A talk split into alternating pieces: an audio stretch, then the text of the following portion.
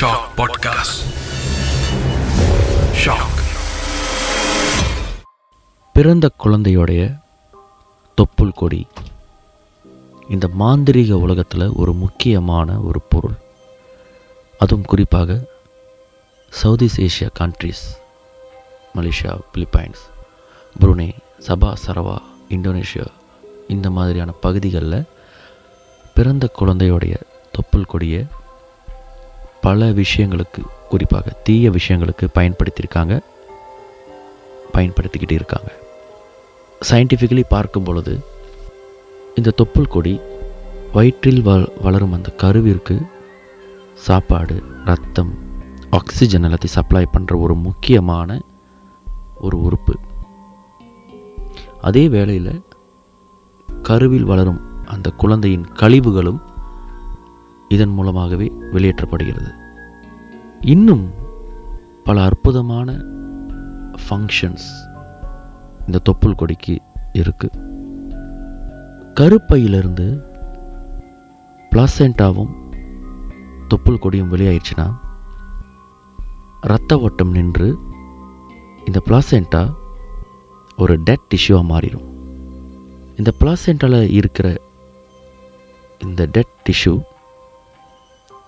ஒரு கிருமியாகவோ ஒரு இன்ஃபெக்ஷனாகவோ ஆகக்கூட வாய்ப்பு இருக்குது பிறந்த குழந்தையுடைய தொப்புள் கொடி காலப்போக்கில் அதுவாக காய்ந்து அதுவாக கொட்டிடும் இப்படி விஞ்ஞானமாக இருக்கட்டும் மெய்ஞானமாக இருக்கட்டும் இந்த தொப்புள் கொடிக்கின்ற பல சிறப்புகள் இருக்குது அதனால தான் அந்த காலத்திலிருந்து குறிப்பாக நம்மளுடைய இந்திய கலாச்சாரத்தில் இந்த தொப்புள் கொடியை ரொம்பவே பெரிதாக மரியாதை கொடுத்து அதை டிஸ்போஸ் பண்ணுறதுலேருந்து அதை பாதுகாத்து வைப்பதிலிருந்து ரொம்ப முக்கியத்துவம் கொடுத்துருக்காங்க நம்மளுடைய முன்னோர்கள்.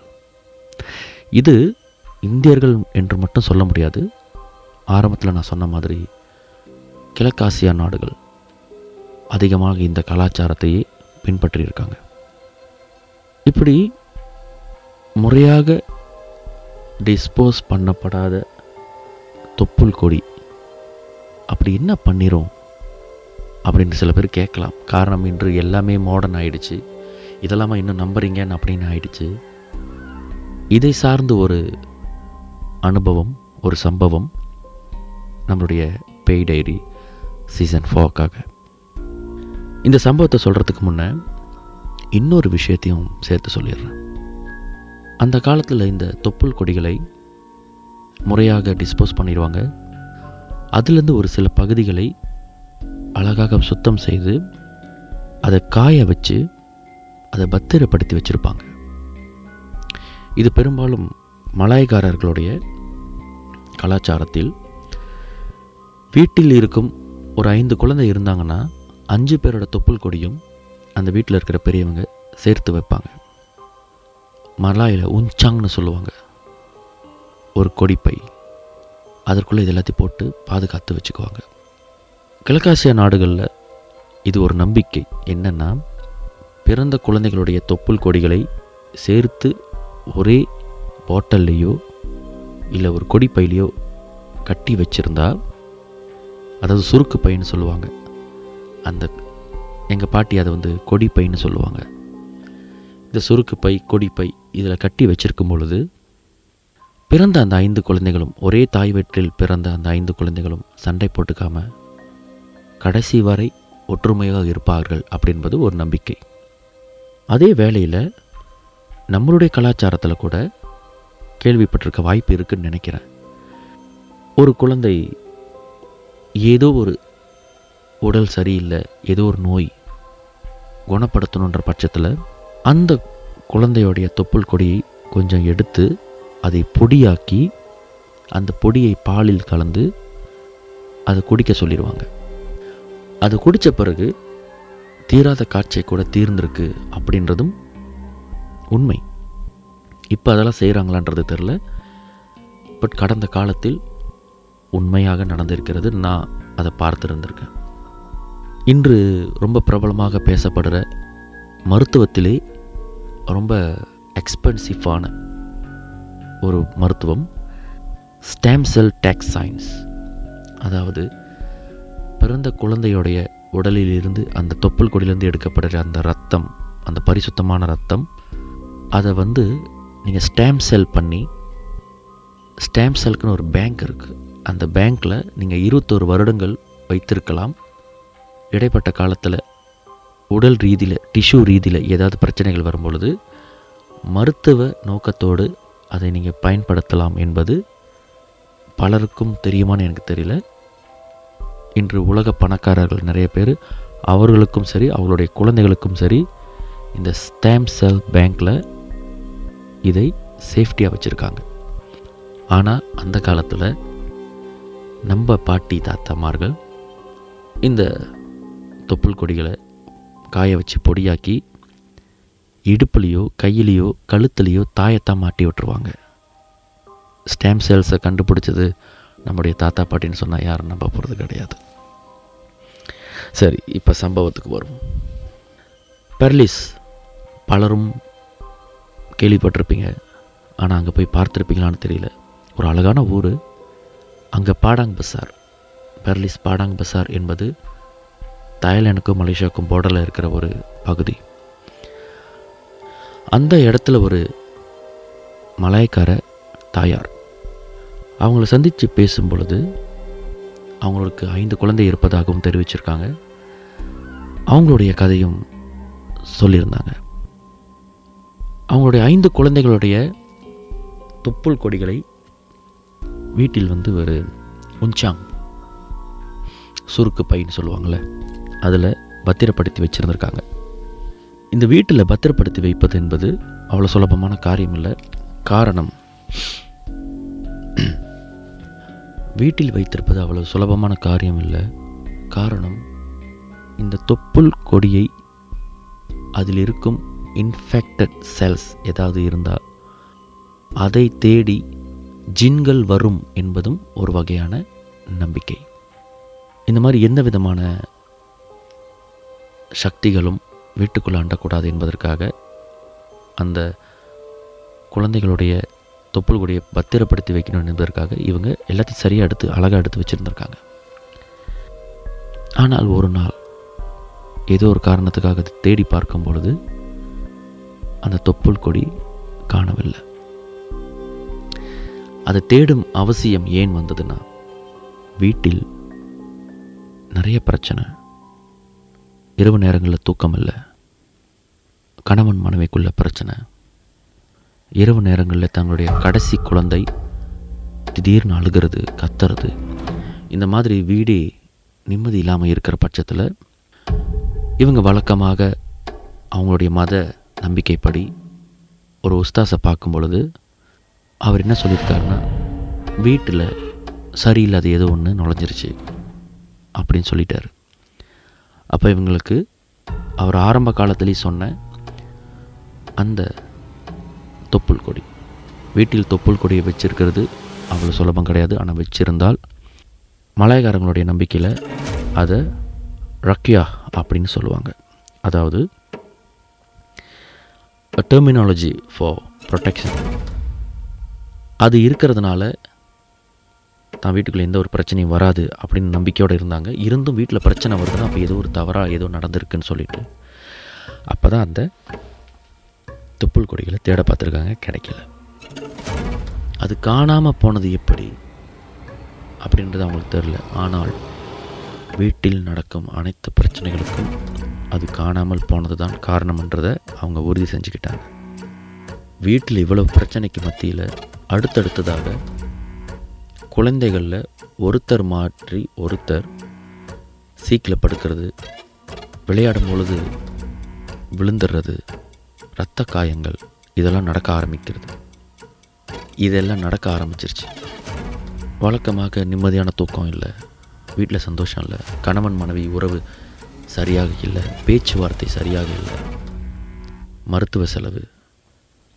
இது எல்லாம் எங்கே போய் கொண்டு போய் சேர்க்கும்னா பண விரயம் அதனால் வீட்டில் பொருளாதார பிரச்சனை. பிரச்சனைக்கு மேலே பிரச்சனை அதிகமாகும் பொழுது நம்ம சொல்யூஷன் தேடுவோம்ல. அந்த மாதிரி இவங்க அலசி ஆராய்ஞ்சு பார்க்கும் பொழுது இவங்களுக்கு கிடைச்ச ஒரு விடை இவங்களுக்கு கிடைச்ச ஒரு விடை வீட்டில் வைக்கப்பட்டிருந்த அந்த தொப்புள் கொடியை தொப்புள் கொடி அந்த பையை தனக்கு ரொம்ப நெருங்கிய ஒரு சொந்தக்காரர் கடந்த காலங்களில் வீட்டில் வந்து தங்கும் பொழுது அதை எடுத்துக்கொண்டு இந்த பிளாக் மேஜிக் செய்வாங்கள மாய வித்தைகள் ஜாலங்கள் மாந்திரிகம் அந்த நோக்கத்திற்காக எடுத்துக்கொண்டு போய்விட்டார். அவர் எடுத்துக்கொண்டு போன நோக்கம் என்னென்னா அவருடைய தொழில் ரீதியில் அவருடைய தொழில் சார்ந்த எதிரிகளை சமாளிப்பதற்காக மாந்திரிக நோக்கத்தோடு ஏதாவது செய்யலாம் அப்படின்ற ஒரு எண்ணத்தோடு எடுத்துகிட்டு போயிருக்கார். இந்த மாதிரியான மாந்திரிகங்களுக்கு இந்த தொப்புள் கொடி பயன்படுத்தும் பொழுது அந்த தொப்புள் கொடி யாருக்கு சொந்தமோ அவர்களுக்கும் அதோடைய பாதிப்பு வந்து சேரும் என்பது மலாயக்காரர்களுடைய நம்பிக்கையில் ஒன்று இது வந்து மதம் சார்ந்த நம்பிக்கை கிடையாது. அதை நான் தெளிவுபடுத்திடுறேன். மலாயக்காரர்கள் என்ற இனத்தவரை சார்ந்த ஒரு நம்பிக்கை.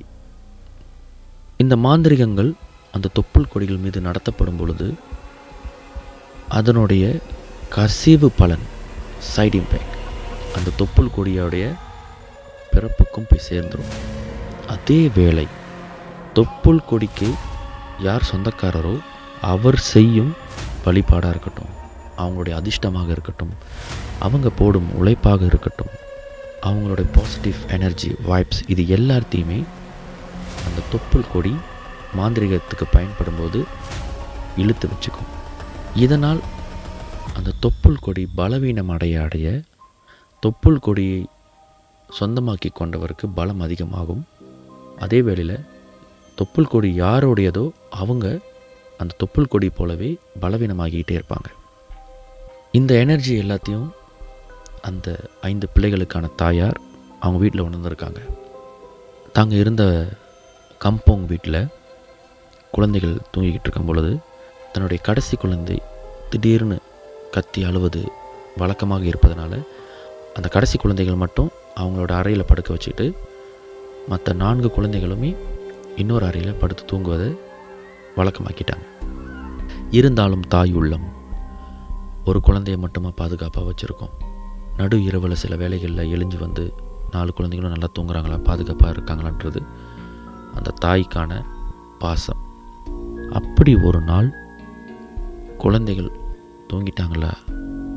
அவங்களுக்கு எதாவது வேணுமா? தண்ணி வேணுமா? பாதுகாப்பாக இருக்காங்களா என்று பார்க்க வரும் பொழுது அரைக்கதவை திறக்கும் பொழுது அந்த நான்கு குழந்தைகளுக்கு மத்தியில் அந்த கட்டிலின் மேல் ஒரு கருப்பு உருவம் அதுவும் குழந்தை சைஸில் தான் இருந்ததாம். கருப்பு உருவம் முட்டி போட்டுக்கொண்டு நான்கு குழந்தைகளையும் சுற்றி வந்துக்கிட்டு இருந்திருக்கு.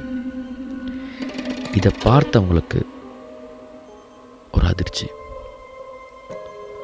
அதிர்ச்சியில் மூச்சு இழுத்தோன அந்த உருவம் இவங்களை பார்த்துட்டு மறைஞ்சிருக்கு. ஒரு உருவத்தை பார்த்ததும் அந்த உருவம் இவங்களை பார்த்துட்டு பட்டுன்னு மறைஞ்சதும் இவங்களுக்கு ஒரு பேரலைஸ் பார்த்த அதிர்ச்சியில் இவங்களுக்கு உடம்பு முழுக்க பேரலைஸ் ஆகி கத்தி கீழே விழுந்துட்டாங்க. இந்த ஒரு சம்பவத்தினால் இதற்கு ஒரே ஒரு வழி மாந்திரிகம் அப்படின்னு முடிவு பண்ணி அவங்களுக்கு தெரிஞ்ச ஒரு மாந்திரிகவாதி சந்தித்து இதையெல்லாம் சொல்லி முடித்த உடனே இவங்களுக்கு பல உண்மைகள் தெரிய வந்தது. அதில் ஒரு உண்மைதான். யார் அந்த சொந்தக்காரர்? அந்த தொப்புள் கொடியை எடுத்து சென்றது அவர் என்ன செஞ்சார்? அதை எங்கே வச்சிருக்கார் என்ப எல்லா விஷயமும் அவங்களுக்கு தெரிய வந்தது. இப்போ அந்த தொப்புள் கொடியை முறையாக கொண்டு வரணும் இல்லை எரிச்சிடணும்? இதில் அந்த மாந்திரிகவாதி கொடுத்த அட்வைஸ் என்னென்னா மாந்திரிகத்துக்கு பயன்படுத்தப்பட்ட தொப்புள் கொடியை வீட்டுக்கு கொண்டு வரக்கூடாது.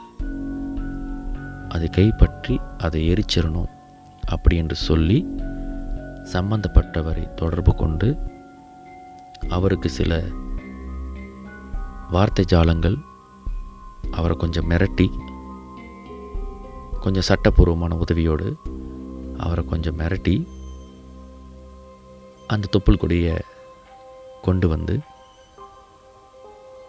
வீட்டின் பின்புறத்தில் ஒரு கொல்லையில் ஒரு இரும்பு பெட்டிக்குள்ளே வச்சு எரிச்சிருக்காங்க. இது சாதாரணமாக எரிச்சதாக நினைக்க வேண்டாம். ஒரு ஒரு ஒரு குறிப்பிட்ட பூஜையோட எரிச்சிருக்காங்கன்னு புரிஞ்சுக்கணும்.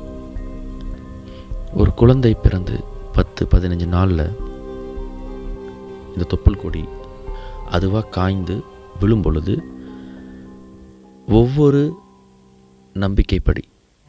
அவரவர் நம்பிக்கைப்படி அதை சரியான முறையில் புதைச்சிடணும் இல்லை எரிச்சிடணும். சில வேளைகளில் கடந்த கால அதாவது பழங்கால நம்பிக்கைகள் முறைகளை வந்து நம்ம கேலி செய்வது வழக்கமாயிடுச்சு.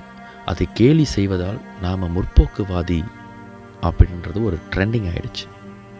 சில வேளைகளை சில விஷயங்களை சவால் செய்து பிரச்சனையை வாங்கிக் கொள்வதை விட இதுதான் முறை என்று சொல்வதற்கு என்ன காரணம் என்று கேட்டு தெரிந்து அதை பின்பற்றுவது பல அசம்பாவிதங்களை குறைக்கும்.